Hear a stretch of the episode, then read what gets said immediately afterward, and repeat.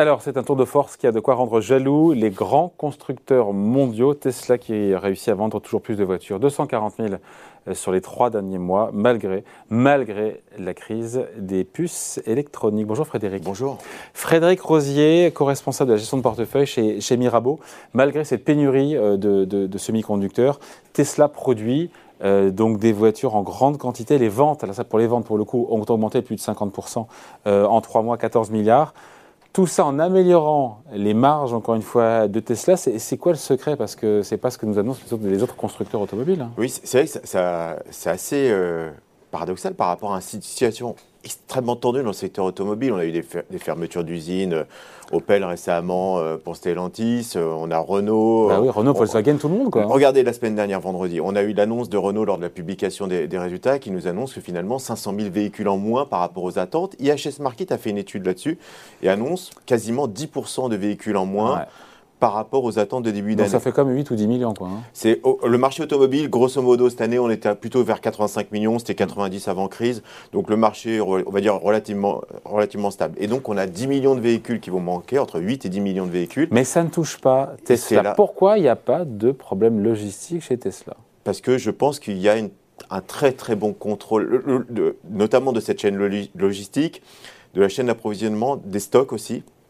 il faut comprendre un peu ce qui se passe sur le secteur automobile. Lorsqu'il y a eu la, crise euh, de la pandémie euh, l'année dernière, grosso modo, les usines ont arrêté de produire les commandes sur les semi-conducteurs se sont arrêtées du jour au lendemain. Donc on a diminué les stocks et on a un vrai problème de stock. Elon Musk, il a fait du bon boulot, honnêtement. Les stocks n'ont pas réduit. Et du coup, ils étaient en capacité d'augmenter leur production.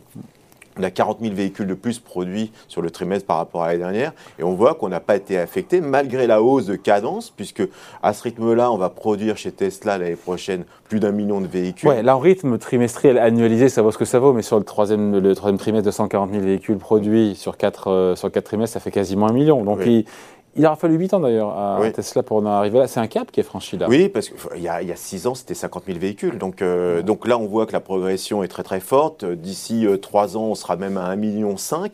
Alors, il faut bien comprendre la problématique de Tesla, c'est aujourd'hui, les usines sont à 100% de leur capacité. C'est-à-dire que la capacité des usines Tesla aujourd'hui, c'est 1 million, 1 million 100.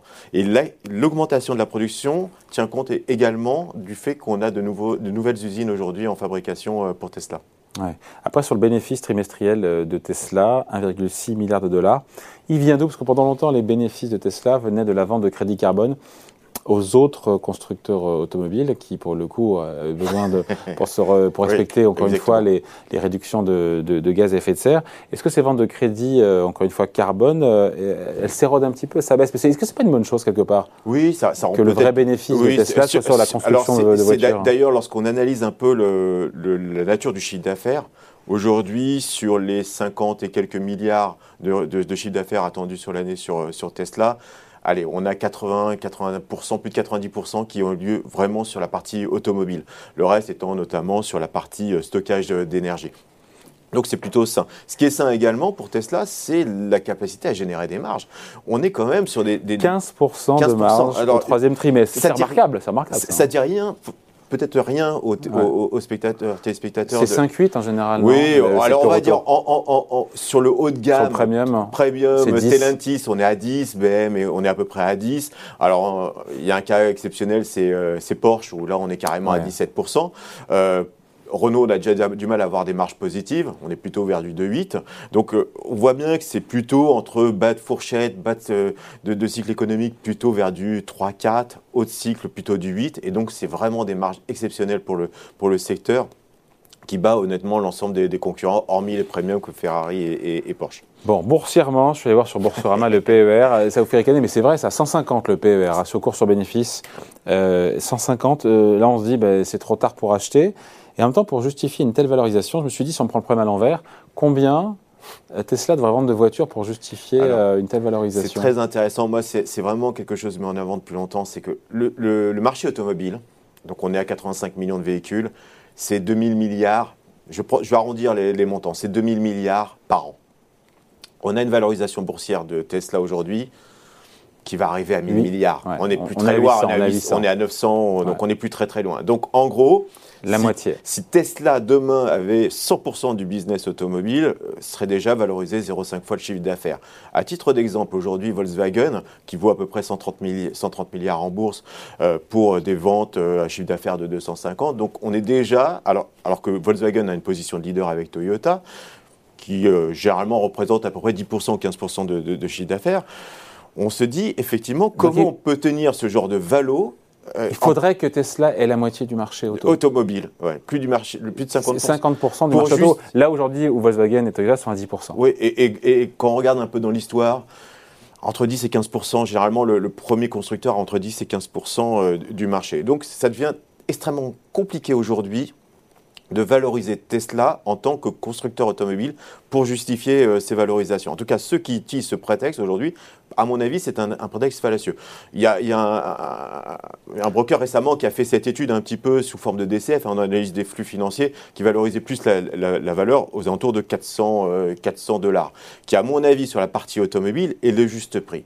Par contre, on va prendre la vision à l'envers. C'est qu'aujourd'hui, Tesla, ce n'est plus uniquement de l'automobile c'est d'énormes développements, not- notamment dans le stockage de l'énergie, dans des solutions adaptées, par exemple avec des panneaux solaires, du stockage euh, pour les particuliers ou les entreprises, la gestion des datas. Donc si on prend le, le problème à l'envers en disant Tesla, c'est finalement peut-être une entreprise technologique, une entreprise de data, et peut-être demain le Google physique, l'équivalent du Google physique, c'est-à-dire votre véhicule bah, connaît votre façon de consommer quelque part, votre façon de vous mouvoir dans, le milieu urbain. Donc si on, intègre ça et on dit aujourd'hui Tesla, c'est une incroyable centrale de données. euh, de bonne connaissance des, consommateurs, dans ce cas-là, vous justifiez une valorisation beaucoup plus élevée, peut-être dans le, modèle qu'on a au niveau des GAFA. Donc, je suis partagé, c'est-à-dire que euh, si c'est de l'auto, faut vendre tout de suite. Si on a une autre perspective qui est les énergies renouvelables, notamment, et cette difficulté qu'on a à stocker l'énergie, euh, euh, Oui. dans le monde actuel. Si on considère éventu- éventuellement tout ce qui est euh, autour du cloud, autour des connaissances clients, dans Là, ce la cas, valo, elle peut se tenir. elle peut se tenir. Donc, voilà, il faut choisir son camp. Euh, aujourd'hui, Bon, le marché a, a choisi son camp, on va dire. hein. mais, le- mais, Marché mais aussi, honnêtement, je pense euh, que si vous interrogez 90% des, des investisseurs, ils vont dire c'est merveilleux, Tesla, c'est des véhicules incroyables.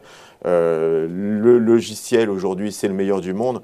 Euh, or, honnêtement, Tesla, sur ces véhicules, euh, moi qui m'intéresse énormément au secteur automobile chinois, je peux vous promettre qu'en technologie, l'ensemble des, des Big Four chinois aujourd'hui n'a rien à envier à Tesla. Donc sur la partie automobile, aujourd'hui, c'est difficilement difficile de justifier la valorisation. Mais est-ce que ça veut dire que je suis vendeur? Non, parce que je vais croire à l'hypothèse que Tesla aujourd'hui est un acteur qui est transformant et qui a des capacités notamment d'innovation et autour de- du secteur de l'énergie qui est quand même largement en avance sur ses concurrents. Voilà, c'est donc le point de vue de Frédéric Rosier, co-responsable de la gestion de portefeuille chez, chez Mirabeau. Merci beaucoup. Merci David. Salut.